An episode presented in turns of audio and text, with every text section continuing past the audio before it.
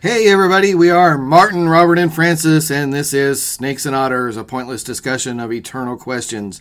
Get ready, we're about to live in your head rent free. Hey, welcome back to Snakes and Otters. Thanks for being here with us every week. So, hey, I'm Martin. And I'm Robert. And I'm Francis. So, guys, here we are. It's episode 28, the second episode of our Rome series. Whoa! Well, I was wondering if you were going to do that. If you didn't, We by the all way. have very great friends in Rome. we, we do. That's right. So, you know, last time we talked, uh, focused on the Republic period.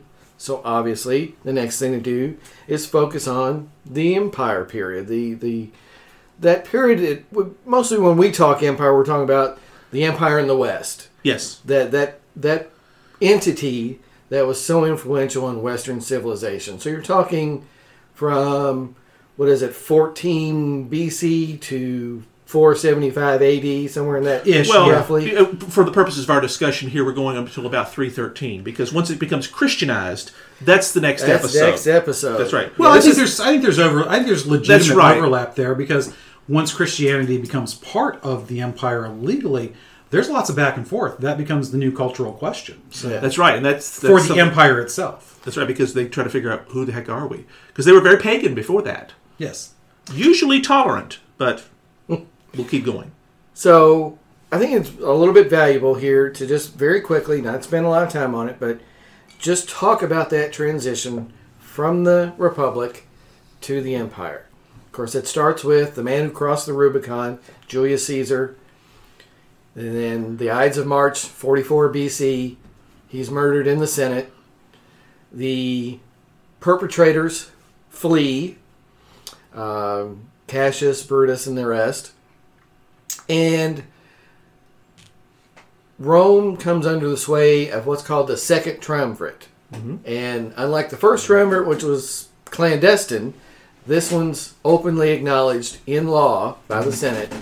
And it's Octavius, the adopted son, relative, whatever, Air. heir of Julius Caesar, his right hand man Mark Antony, and a reliable soldier uh, in Lepidus. Um, they come to defeat the assassins Right. at the Battle of Philippi and share the Roman Empire now, or the Roman Republic, between the three of them. But that wasn't going to last. No. Yeah, the Senate made a big mistake in many ways because by giving these guys semi unlimited dictatorial powers, well, because they'd just done it, because Julius Caesar was named imperator for life. So basically, at that point, even though he didn't live much longer after that because they killed him, they they had already crossed their own Rubicon in Yeah. many ways. They'd Yeah. already decided we we like this one guy in charge thing if he's the right guy. So uh, Ah, isn't that the eternal question? The one right guy. That's right. The definition of who the right guy is that's exactly it. is Yes. always the problem. That's exactly right. They thought Julius Caesar was, and, and, you know, there's some reasoning behind that. But eventually, the three trium- triumvirs have a falling out. Lepidus is sidelined to North Africa, right? Right? Yeah, we don't even remember him. I mean, if you study it, yeah, we know his name, but beyond that, he's oh yeah, he's that. Third He was guy. never in a movie. No, that's right. Yeah, Not that I'm aware of. That's So right. I mean, how are we going to I remember mean, him? even even Crassus uh, in the first triumvirate, the third guy whose name we often remember, he was Laurence Olivier in Spartacus, for goodness sakes. Right, Yes. right. He's had his moment. But eventually, uh, very famously, Anthony becomes embroiled with the Queen of Egypt, Oh and yes. Cleopatra. She who was brought in in a carpet, totally nude, and rolled out in front of Caesar. oh yes, she's quite the uh, Yeah, so she she moves right, colorful personage. yeah, right from Caesar to Antony. Uh, they even have children together. That's right. Uh, three of them, right? I believe so. That's exactly right. And Caesar already having had a son, illegitimate, but he claimed him publicly in Rome, which was a scandal in and of itself. Yeah. Caesarian. Yeah, but uh, Octavius takes advantage and says, "Hey, Rome, you don't really want this Egyptian person." I was going to say, you're trying to wor- find the right words to phrase this well because it was a scandal of It the was first scan- order. yeah, uh, and he was saying, this guy is not Roman. He's letting this uh, babe of Egypt, hold him, lead him around by the nose, or something else. She's she's going to be the queen of Rome. That's right. You don't want her because you met her once before and you didn't like her then. Yes. 'Cause She's not Roman at all. She's Yeah. very Eastern. Yeah. And so Octavian uses that to his advantage. He defeats the combined uh, forces of Antony and Cleopatra at the Battle of Actium, A naval battle, a actually. naval battle, and they both commit suicide, and Octavius rules the world. That's right. He is it. Uh, takes the name Augustus, That's right. Because he's so cool. and that is the start. That's right. Uh, because the Roman Empire. Yeah, the Senate's already realized, well, this one guy in charge, we kind of already gave that away, didn't we? And there's no taking it back. Yeah. Yes, once you give power to someone else, it's very difficult to take it back. That's right. And Octavius knew that. You know, he was very mindful, though, of the form of the Republic. Yes. Kind of keeping a little bit of the paint on, so to speak. Oh, absolutely. He He like did- he, he redid the plumbing, Yeah. but he left the paint in place. It's a good aphorism. Um, he becomes known as Princeps. He does not take the titles of dictator or, or anything Imperator like that. or any of Yeah. Um, that stuff. That's right. It's, it's a much more reduced. So Imagery. Mm-hmm. but basically what he says goes, and uh, he keeps it a pretty tight circle with his family, Mm-hmm. and it's the beginning of the Julio Claudians. That's right. Well, part of the thing is too, you know, it's like when we talked about Voltaire. One of the reasons he had such a reputation because he lived so darn long. The Yeah. same thing with Octavian or Augustus. You know, he, Well, he was young. he was very young when he Yeah. took over, and he lived a long time, and he has plenty of time to put his people in the right places. And he, they, they were also still in this period of unprecedented growth outward. They, for, for you know, for a generation before, they annexed Gaul, which had not been able to have been done, uh, thanks to uh, thanks to Octavian himself. They get Egypt. And all that stuff that went with yeah. it. So now we actually have a real empire on the map. Whereas before it was kind of a loose association. We talked a little bit about that in the show prep. Uh, client states. That kind of gets subsumed as they go along. They don't do much. They don't do yeah, much more. of Egypt that. is outright annexed. That's right. Most of the rest of the Middle East remains nominally separate nations, not provinces, but right. But the, clients. Definitely, they remain client states to the Yes, empire. as I said earlier, the Marble Curtain. yeah, Uh, Yes. So like the Soviets and the uh, Eastern Eastern Bloc. right. Yeah, very much, very much the same kind of thing. So, out of that history, then, where do we go from here? So, guys, a few months ago, I read Adrian Goldsworthy's Pax Romana, that term, Roman peace. The empire is thought to have brought peace generally to Europe. So, I wanted to kick that to you and just say, what do you think? Is that real? Was the Pax Romanum real? Was it a, a fiction that Rome promoted? What do you think? Well, I think there's there's three actually three different th- ways to look at this. Yeah. because Um, we talked about two uh, in the show prep. But so it's definitely a yes and a no in the sense that yes, there was a peace because when you come in and there's no active conflict against you, that's peace. That's a lack of war. That doesn't mean everybody's happy about you being there, uh, but also no because sometimes when you create peace by wiping everybody out or creating such a totalitarian uh, uh, atmosphere that everybody's so scared of you that ultimately they're going to rise up Well, crucifixion had a lot to do yeah, with that cru- too. yes. yes. Yes, It's very crucifixion. effective. Yes, One, line- cross, one cross each. each. It's Line, on the left. So, so it's definitely a yes and a no. But that that's true of all totalitarianism. Really, an empire by definition is a totalitarian in the sense that he has total control. Right. Yeah. It doesn't necessarily have to be a negative. It just always works out that way. Uh, you know, divine right kings. You could say were totalitarians because they ruled what they said went. It's absolutism. Yes. But also, this third thing is it's interesting when we talk about the Pax Romana as was it truly a, a peace or was it simply trying to overwrite what they found with their own culture? Uh, sometimes taking bits of it Oh, yeah. uh, that uh, pre existed. Uh, as, we, as we said earlier, that's how they got all their gods. You Mm-hmm. know, they took up what they liked, discarded the rest. So, to me, I've always looked at Pax Romana not so much as a lack of conflict as the Romanizing of the world that they knew. I think it's that, and it's also that in reverse because Rome brought with it all the good things it had, like roads and uh, uh, its own- Plumbing. plumbing. Yeah, well, Aqueducts. the aqueducts. That's right. We could do the whole Monty Python sketch. What did the Romans ever do for us? But all that's very true. They brought all this stuff with them, but they also recognized, and here's their genius. Here's that universal stuff. One of the reasons why this is this, as empires go, is really so good, is they did not impose this. They took, they brought this stuff with them that everybody loves, but they let them continue their own religion, which is a very, which, which they were smart. They recognized we'll never convert them to ours. We'll just uh, subsume them into us.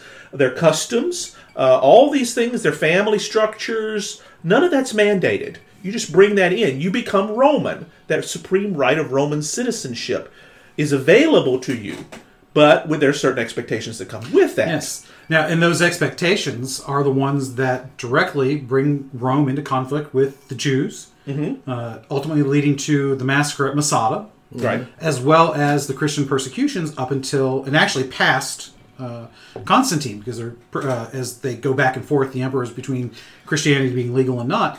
Uh, there's persecutions.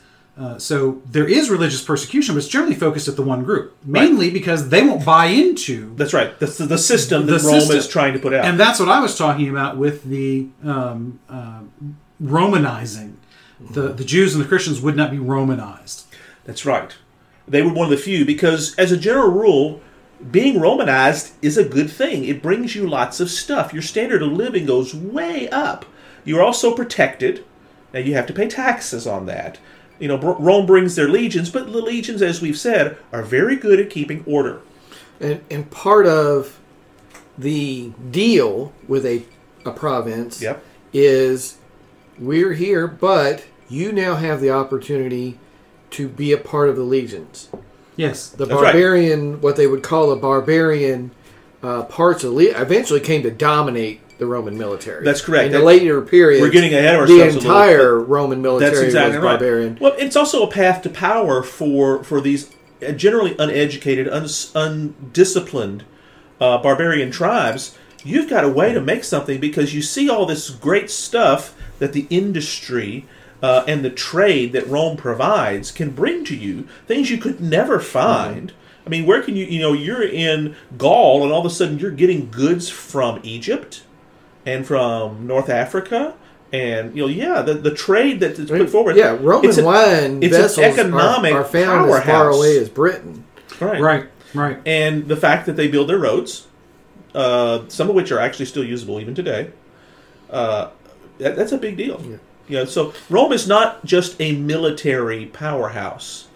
That's you know, as they said in Star Trek. Here we go Not in again. the beginning. well, that's that's correct. It certainly spreads through the power of the military. That's right. but that's I think a function of necessity, uh, because otherwise you can't spread. You're, 'cause you're going to come into conflict conflict with the people you're trying to Mm-hmm. uh, uh, Romanize. Conquest is easy. Control is not. Yes, And Rome does a very good job of control. They actually do a good for job. as of long con- as for as long as they can. Yes. That's right. Because as, 'cause as a general rule, at the, the period that we're talking about, the Pax Romana you're trying to talk about here, there's only two frontiers eventually that are hostile. There's the Germania on the other side of the Rhine, The Rhine. and then there's Persia, which is its Yep. own issue, you know, in the Far East. But it existed long before Rome did. Right. Persia is the, you could almost say Persia was, and some would say still is, the eternal enemy or opposite number, if Mm-hmm. you want to talk about enemies, of the West. That's right. Because who's Persia today? It's Iran, Iran. Iraq, all, Yeah, that, yeah. all that area. So, Yeah. So uh, it is a, a, a conundrum a bit here that is it real? In one sense, sure. Absolutely. Internally, for the most part, again, we talked about this during this empire period, you can travel from southern Britain to the Middle East on Roman roads in relative safety. That's you cannot underestimate the value of You that. can take goods That's to- back and forth. yeah. All to me, across that there. answers your question the best that we can put it in a succinct fashion. relative is the key point there. Yeah, that's I mean, correct. we Mm-hmm. talk about going from, say, New York to San Diego. we can do that in relative safety. Uh, you know, we don't expect anybody's going to rob us along the way or kill us, although that certainly does happen. Sure. Yeah. Now, I would still hazard a guess, though, that happened more often then than it does now. So, you know, relative to the time, right. I, And then- nobody traveled alone. Let's put it yeah, that way. Banditry was at a minimum. But again, the relative because it's not a period that's absent of conflict, as you talked about. There are wars at the borders, at the fringes. That's right. Yeah, and, Uh, and the- there's Roman civil wars, which Yes. are Wait. super unpleasant. that's usually brief, and that's usually regarding a transfer of power between a reg- between regimes. I mean, you've got the year of the three emperors, for goodness sakes, where you know they weren't satisfied with any of them, Yeah. and it's finally somebody comes in. Yeah, and there's there's a year of the five emperors, a That's year of right. the six emperors. That's right. So there's there are periods through here, every hundred years or so, where there's huge internal civil conflict. Well, their, their system of But- succession was different. Yeah. It's not primogeniture. It's almost never from generation to generation. That's that's actually the ex- exception. It's who's got the political clout to take to take the crown. Most successful military commander. In all Yes. Usually cases. that's that. Who has the military clout to take the That's crown. correct because it's become it's become very much a Ma- military. Yeah, many of the emperors were declared by their legions Right. that Yes. they were commanding. Uh, you know, you- And I'm sure that was you- also a promise. All right, guys, I want to be emperor. You guys can help. It'll go really well for you as well as me. Well, they're usually already proven that this guy will always back us. He's Yes. always got us. So Yeah, and that's that, the that was a loyalty he regular- inspires. Yeah, a regular feature, a, a donative. When you got back to Rome, hand out money to the legions that backed you. And this is a really good point about um, what you're talking about always wars on the borders. One of the things we forget about uh, wars prior to mid 1800s, late 1800s, is that when you went to war, often your officers were responsible for the training and arming of the soldiers. Uh, so in this case, often the commander of the legions is as well. One of the ways that they got paid was in looting. That's correct. So when you sacked a city, hopefully they would uh, surrender Yeah. because if you surrender, you, it doesn't go nearly as hard on you. Right. Yeah, you're not usually made an example out of. Exactly. That's right. But if you get sacked, there's burning, raping, and pillaging way bad. Mm-hmm. And so there's always that. And this is one of the reasons why the Pax Romana kept expanding. And I think this is because, partially because at its core, the system is designed around a very small geographical area, uh, the Italy Mediterranean area, right? But to support all the things that they did, the lifestyle, all of the public works in Rome. If you've ever been to Rome, the aqueducts still stand, and some of them are still in use. All right, and the the buildings that they built, they're still there. They built big. They built to last. This stuff cost money, and you didn't have any money in Rome because you've already spent it. That's why you're out conquering. And You see it in empires all the time. They have to expand or they're going to die. And so Pax Romana, in a way, you could say maybe this is, just as you said, that uh, traveling in relative safety is proof that it is true. Perhaps this is proof that it is not. Because if you have to constantly expand and take over, which you have to do at the point of the sword, at least to some degree, not very many places are going to see the Romans coming and say, hey, this is a great thing. Everybody's going to resist. So Pax Romana is both true and not true. It's true in the sense that once uh, you've Once you're there, once you're there, if it's if you're there long enough, you get stability. right. But there's a lot of instability before you get there. Right. And that's really, I think, what it means is you stabilized an area. And, and Goldsworthy talks about that kind of in his- Romanizing. His, conclusion is undoubtedly there was a major revolt early on in Britannia, the famous Boudica Right. Uh, But after 66 AD, that's right. there are no further rebellions in Britain. That's right. It You know, is. they walled off those crazy Scotsmen. That's right. Yeah, Hadrian They, and they all walled that. off the people that paint themselves blue, and the rest of Britain was a successful Roman client state. That's right. One that of the most successful. Yeah, enjoyed their their trade goods with the rest of Rome. and consi- and we're, was proud of that too. Yeah. They were Yeah, successfully Romanized. I think that's partially because of the type of situation. They're an island. yeah. I think it's a lot easier to pacify or Romanize them because they're not going to be invading the continent. Right? Right. You know, you don't necessarily have to leave a huge legion presence there. Uh, for for whatever reason, it could have gone that way, but for whatever reason, Right. it didn't. And I think being an island nation helped with that. They It were did. uh, a little bit more. It was almost like they were closer to Rome, even though they were one of the farthest provinces, because the the Pax Romana is Mm. stronger the closer you get to Italy. That's right. Well, one of the things that Rome was, uh, one of the many things that it was such a genius about is how it would go to those areas out on the fringes. And they had a grand strategy, and I'll, and I'll give you a book uh, by Edward Lutwak, The Grand Strategy of the Roman Empire. And it talks about this very period, and it says that how Rome, he puts forth that this was deliberate that it was that it was in other words it was an intentional strategy that they kept for 300 years i don't buy that i That's think it's pretty far-reaching. pretty far-fetched if you read it you'll see that that uh, he doesn't quite pull that off but he also because they discover a system that works Yes. that's kind of it's kind of de facto that it works that way but when they go into an area they will subsume all the people into their into their legionary into their civil government and they will bring their own customs with them Well, yes, because the legions they stayed, that's correct they married. That's right. That's one of the ways that the the Pax Romana was spread. That's right. They spread through marriage. That's right, and they would. Colonization. They, that's Yes, how they would essentially. stay there, and they and over generations, the the local people would be thoroughly Romanized, and they would s- then subsist. The legionaries, the local legionaries, would be generational. They'd be there forever. That's why you've got you know forts and palisades in certain areas. Uh, but the further you go, eventually they reach an end. You can only go so far. Uh, that's why in you know at the Rhine River you're kind of stuck. You can't really go across, even though they traded with them all the time. In fact, there was even a large battle on the Rhine uh, that the Romans lost early on Mm-hmm. uh, because the Rhine froze over one evening, and they all came across. And you know, it kind of goes with that. So, gentlemen, uh, not to, Yes, to- yes, to- uh, this was a good place to stop. But you're right. so today we have uh, a different kind of bourbon than we've had in the past. Uh, we like to go back to our favorites a lot. So a while back, I heard about this thing called bottled and bond. Uh, it is uh, bourbon that was bottled and bonded as a certain quality uh, by the U.S. government. The government actually supervised it. And the reason, if you're not familiar with the term, is that there was a time, even though it breaks my heart to hear it, people were selling bourbon that wasn't really had a whole, it didn't have a whole lot of bourbon in it. Say it isn't so, sir. Uh, especially uh, uh, uh, uh, saloons that were uh, farther away from Kentucky uh, would where people knew their bourbon. Yes. yeah, where people knew their bourbon would adulterate the liquids they sold.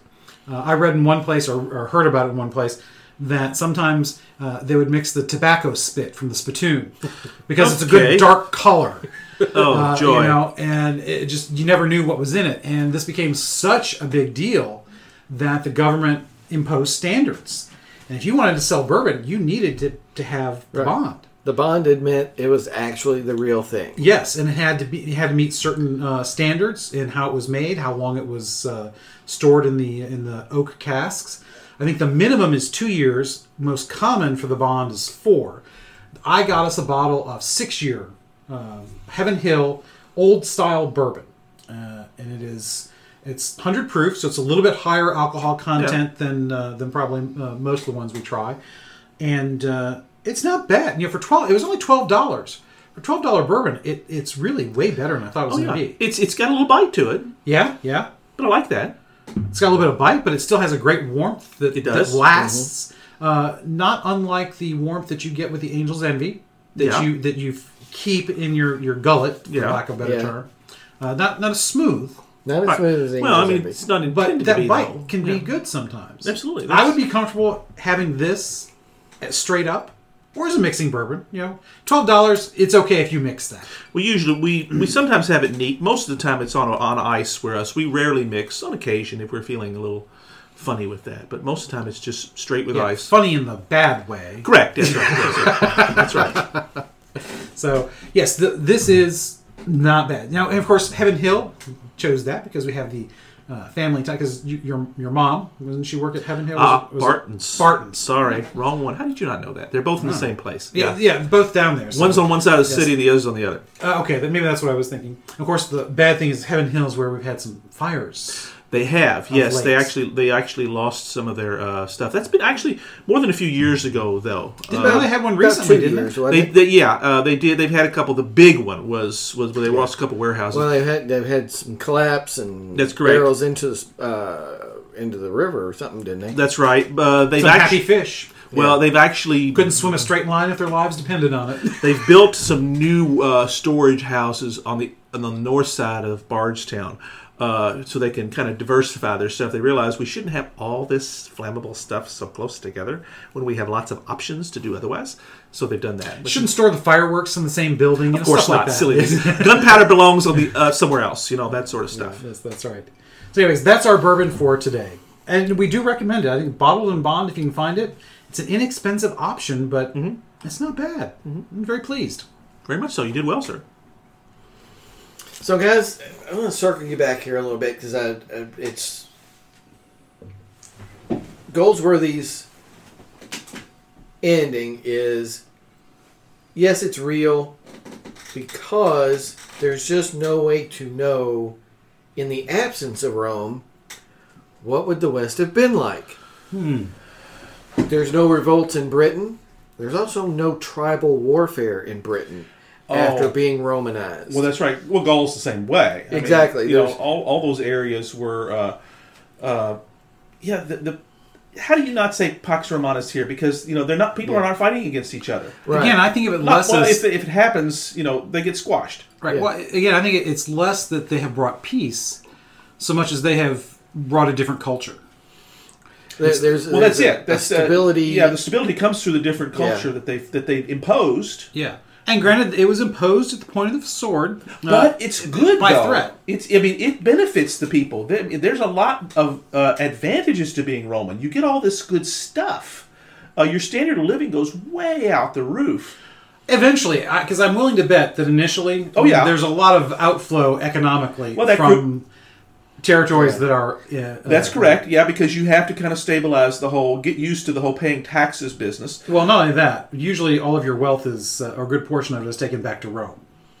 Uh, At, at, the conquest, that's correct. Well, I, yeah. think, I think a lot of it is going to go even, even Yeah. when it's not a straight conquest. right, but 'Cause that's the whole point then- of but this. but you put in place an ec- economic engine and a trade engine that lear- generates wealth both Yeah, for they Rome tie it into the and for broader the local world. people too, Yeah. because you have to have an incentive in order to keep doing this. But, you know, this is a great, great example. This is two thousand years old. That um, one of the ways you bring peace is through greater economic ties. that's right. You know, Europe learned it, but from the Romans, and then forgot Well, that's right because Yeah. they, 'cause they fractured it.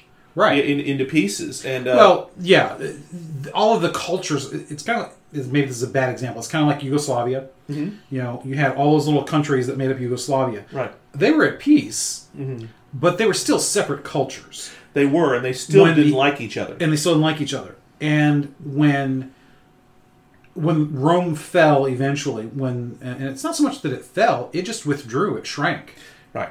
and that's really more than what it, you know. It was pushed the the barbarians, primarily the Germans and the the, the Slavic people that came are the from the, Goths. the East, the Goths, Yeah. all of those when they're coming in, it's it's the Pax Romana in reverse in the sense that they're expanding Mm-hmm. Right. uh, at Rome's expense, and they're bringing in their culture, And they're bringing in their culture, uh, but they're adopting Rome too. but they as are much as they adopting can. That's Rome part too. of why they were so successful is That's why they stuck they around. know Roman military everything because they're the ones that have been serving in the Rome. They are the Roman military. That's exactly right. Well, you know, the Visigoths basically rule Spain for I mean how long, and they consider themselves the successor to the empire because they know how to do this. They're they are learned pretty well from the Romans, and they just kind of set up their own shop and they use the same.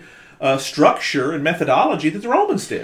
And that's what the Goths Just one did in, example, yeah. in Italy. Odoacer, as he dispatches uh, Orestes and Romulus August, Augustulus the in 475. Oh, very good, sir. I- Very I- good. I am- it's hard to say. I am bowing to you, sir. You can't see this on But the he, podcast. he sends the imperial vestments to the Eastern Emperor and says, "Hey, I'll be your client." and that's the fall of Rome in the West. Yeah. But you know, I think where we're going, where I think where, where you might be trying to go with this uh, about the Pax Romana and is it real or not? At least to me, is it real in the sense? uh, What's important here is is it real in the sense that it has a lasting effect? Because we've talked about before, how much do we owe to Rome? We owe a lot. Absolutely. A lot. But why? Why do we owe a lot? I think part of it is it was Rome that gathered up all of these little scattered villages and tribes. And this is how they did it in Italy when they became a republic. Mm-hmm. That's right. They gathered up all of these little, you know, savages, basically, uh, early on. And, you know, a- as rel- relationships Right. are formed, there becomes somewhat of a commonality to everyone's cultural experience. Now, a lot of that does get lost over time because, you know, there's not the instant communication that we have today. Right. But obviously, they were successful enough to be remembered, uh, Right. not just, you know, as the great big Roman Empire, but I think culturally, because again, you see remnants of what it means to be Roman, you know, the idea of people having a say in their own governing, Mm-hmm. uh, as a, at a very minimum. Um, representatives, uh, rep, you know, representative democracy, we get that from Rome, not from Greece. Right. Now, granted, you know, it took a long time before that became a real thing again Sure. but you know i think that that cultural commonality is probably why they you know i would ultimately say there's a pa- pax romana excuse me why they were successful because it wasn't just a smash and grab it wasn't a political smash and grab it wasn't a get in get whatever we can do all the raping and pillaging that we can they were spreading what they saw as the ultimate good which was their own Their own, civilization their own culture. Yeah. Well, yeah, because the Dark Ages, really everybody weren't that dark. Yeah. Well, yeah, they weren't, but But it's called that for, a reason. Because every single political entity that there was tried to cl- lay claim to the Roman legacy. They wanted that. They saw that as the ideal. We want to be like Rome. And Rome doesn't exist anymore, but we're going to be that for this local area. Sure. Clovis does it. Many other places they try to put their their own. They try to claim that. There's value in that. I remember the line from that great movie of ours that we love so much, Gladiator, Ridley Scott. Uh, you remember when Maximus is in the tent talking with Marcus Aurelius? He says, "I've seen much of the world. It is dark and cruel. Rome is the light." Yes, And It that's- was Dark Ages because the light of Rome went out. That's it. That's exactly right. Uh, but it's only in comparison, um, and we can get into that Yeah. later. yeah, that's, but I mean, that might be another episode completely. Yeah, that- yeah, we've never, yeah, very we've never much done, so. thought about doing one of those. um, but yeah, it's, it's. I'd say it's real, but not necessarily the way a lot of people might think of it. Right, and I, and I think that's a lot of Goldsworthy's conclusion here is I'm not trying to excuse. He doesn't try to excuse the way they got there. Obviously, as you mentioned, it's at the point of a sword. It's It's on the It's- cross. conform or And on the die. cross, yes. Yeah. But there's no way to know what the alternative might have been. Again, tribal warfare all throughout Gaul, Hispania, Britannia, uh, all the way to the Rhine. I think we know what it would have been. And- we and- don't know how it would play out. Yeah. Right. And, and there is conflict during this entire period. Again, conflict on the borders, the, the Roman civil wars, but generally inside the empire, you are safe. Because it is, shall we use the term civilized, meaning civis, meaning city, meaning state.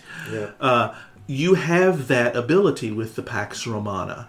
Uh, and the fact that it's spread all over the Mediterranean and has a legacy afterwards, in many respects, to the extent that civilization was seen as desirable versus anarchy, localized, Mm-hmm. we owe to Rome. Right, th- and that's what I was talking about when, as far as laying that groundwork. So Yeah. Mm-hmm. even when they were gone, the the We idea all wanted it. It was yes. good. and that I think that was part of what uh, I mean. The success is tied to is what you were talking about when you became they became Roman. The people became Roman. The ide- uh, their self identification changed. They were no longer just from this village here, and we really hate the village that's only you know half a mile down the, s- the down the road because you know half a mile two thousand years ago was a long way, Yeah, most people never went outside that in many ways. right? You know, you might have gone a couple of miles. Yeah. Um, village probably more than a half mile, but you know you get my point. Well, you know, whatever your trading patterns were, they were localized. Right. G- and generally. usually your closest neighbor was also your closest enemy. Right. Yeah, very much a rival for the same resources. for the same resources, for the same uh, food, for the same materials, for the same women. I mean, because that's the world it was. Yeah. and I, I really think that Rome changed the identification, taught people they could be more than just members of the village they were born into. Oh yeah, because uh, you know I hadn't even thought about that, but you're exactly right. It uh, it gives them some aspirations. You can be something. I mean, we we know about Pelagius and some of the uh, uh, the Britannian uh, uh, Augustine of Canterbury and others like that that saw themselves aspirancies. I will go to Rome. I will. That's where the culture is centered. I can. lear- They would learn there, and then go back to their provinces. Uh, this is a little bit later, mostly, but it still holds that everything was seen centralized there. All roads lead there. You know, that's a it's a common phrase, but it really did mean that. Not just the roads, but that's where everybody wanted to go. Uh, it was the red hot center. So I know we're about near the end, Yes, but I, I need to throw this out. go ahead. So we often um, hear another similar term, and that is the Pax Americana. Yep. Now, Yeah. I would say that a lot of the things that I laid out about Pax Romana being uh, more about uh, Romanizing, the same thing is true with Pax Americana. It's not about America conquering places where we go. Generally, we Right. try not to stay there for very long. We've been trying to get out of the Middle East for a long time. Each president, each administration keeps trying to want to pull people out, and we keep getting pulled back in. But we want to get out because generally we don't like to stay those places. You know, um, you know, we stayed in Europe after the war because we had the Soviets, and now we're there. uh, You know, it- it shrinks, but it doesn't really grow much. It's just part of what it is. But when you look at the impact we've had on the world, and you go to places like Japan, Yeah, that's a good example. Japan, while still being very Japan, Yes. is very Americanized. That's right. Mm-hmm. It's it's a great melding, a synthesis, you know, hammer and anvil type type thing that's created Mm-hmm. that's created this new, stronger sword, as you were, that puts this that, culturally speaking. It's not a bad thing. A more resilient place all the way around Right. that still retains some of its characteristics, its its personality of itself, but it takes a lot of stuff that's great about us. well, that's we learned and- that from Rome. You, you Yeah. take some great stuff that co- that you bring in, you keep what you want, and you keep what you want to keep from what you had, and it becomes something new. And the bonds of relationship again at the national levels, the global Mm-hmm. levels, are made stronger by that. yep. There's a lesson there. I mean, it's it's an amazing thing that I don't think we we really value, but I think historians down the road would look at, geez, you bombed a place completely flat, Yeah. Mm-hmm. essentially. Um, Japan and Germany were devastated, Correct. Carthage level devastation Right. after World War II. Yet now they thrive. And are Now some of they your thrive. strongest allies. and and economically and culturally um, stronger than ever, Right.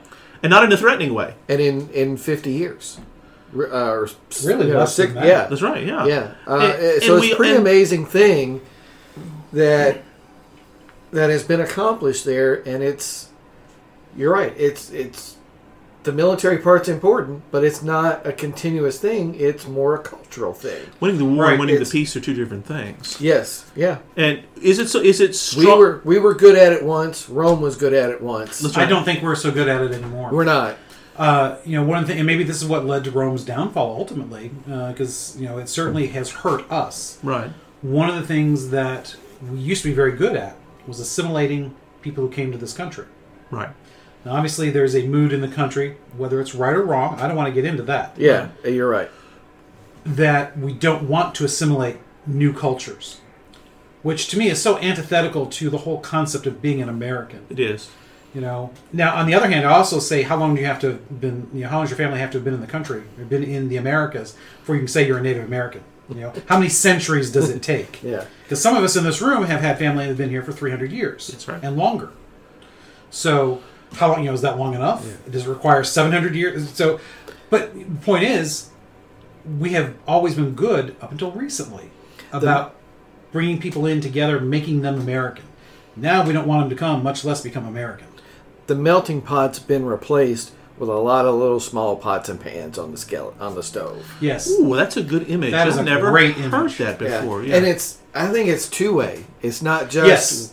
we're not necessarily wanting you to come here. I think when they come here, they're not being encouraged to put aside things and be American. right. It's it's a tough thing to balance because Yeah, um, from a respect for human the Yeah, dignity or- of human person aspect of it, you know, they shouldn't have to give up everything. You know? no, that's Right. right. They Rome shouldn't. Rome had that balance. I mean, that, Well, when they would for a go time. in for time, yeah, Yeah. when it worked well.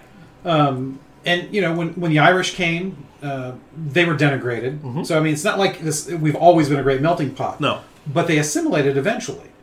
Usually, until the next group came along, they became the ones nobody wanted. Yeah. But ultimately, they all assimilated, and you still see bits of Irish culture uh, in various towns, especially in say Boston, for instance. Yeah. You still see German culture in Pennsylvania.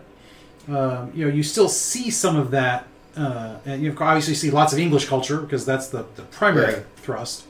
Um, you'll still still see some French culture in Louisiana. Sure. You know, uh, Spanish culture you still see in Mexico, uh, not- California, in yeah. California, not least because they sit on the border with Mexico, but you know you still see uh, It's founded that- by Spanish immigrants, you Right. Two hundred years ago, You know, 300 uh, years ago. um, uh, Far East Asia. Uh, yes, Vietnamese that have that have come, uh, Cubans that have come. Well, Japanese into San Francisco. there's I- I mean, there's that- lots of this. That's that's all become. Again, it, it, it was part of that melting pot. yeah. Uh, Somewhere something did change, And something- I don't yeah. know if it's that they stopped wanting to be American when they got here, or if we stopped wanting them to come here first. yeah, I don't know. or maybe becoming American is no longer seen as a good thing Oh, That could be it too. But yeah, it's that's a shame. great or a point. necessary thing. Yeah. Perhaps a little both. Uh, you know, that could be a that could be a topic for for That's another subject, for either perhaps. philosophical, uh, you know, for lo- philosophy or uh, historical discussion, either one. Yeah. Because it's it's tied up with both. Again, man, there's those eternal questions. Yeah, because That's I right. we definitely I know all three of our position is we would love to see all the small pots and pans on the stove poured back into one melting pot. Right. Mm-hmm. With all the flavors With that all come the with flavors, them. yeah. That's right. Right. You Yeah. You, make it a don't, burger. you don't lose yourself. You enhance everything. Right. Think about a great stew. That's right. Right. You can if taste you all take the all of ingredients, those yeah. ingredients and you keep them in separate pots, it sucks. I mean, that's Yeah. not a good that's not a good meal, right? Right. But you put it all together. That can be a great meal. I, personally, I love stew. I think it's one of my favorite meals. Amen. Uh, especially when you go to the Rover, you get that Guinness beef stew and Well, the big yeah, uh, you bread guys bowl. had burgoo tonight. and we had burgoo. Yeah, That's right, we had- that's yeah. a Kentucky. That is you know, the yeah, quintessential That's the Kentucky, Kentucky stew. stew. Yeah, We, Yeah. had, we had that before we uh, Yeah. So, before we yeah. recorded tonight. yeah. We, we somewhere along the way, I honestly think, just like Rome, we lost our way when it comes to that part of things. I hope it's not permanent. Yes, I think the light is still there, and I think it's not out, and I think we can find. a As way long as back. we're still, where you know, a country. a as functioning long as country. there's guys like us out there explaining all this and touting what is good, uh, I think we'll find our way. Yeah. I'm the eternal optimist, but you guys know that. Yeah, yeah. That's good. It's good to be optimistic. Thanks for being with us here every week at Snakes and Otters, a pointless discussion of eternal questions. Be sure to spread the word on your social media accounts. Follow us and retweet us. We are on Instagram and on Twitter at Snakes and Otters. Let your friends know that they can find us on Podbean, Spotify, Stitcher, iHeartRadio, Apple Podcasts, and on YouTube. Just search Snakes and Otters Podcast to find us, and please remember to leave us your comments and reviews. It helps people find us. And you can always send us an email at snakes and otters podcast at gmail.com. I'm Martin. I'm Robert. And I'm Francis. Catch us next week, same snake time, same otter channel.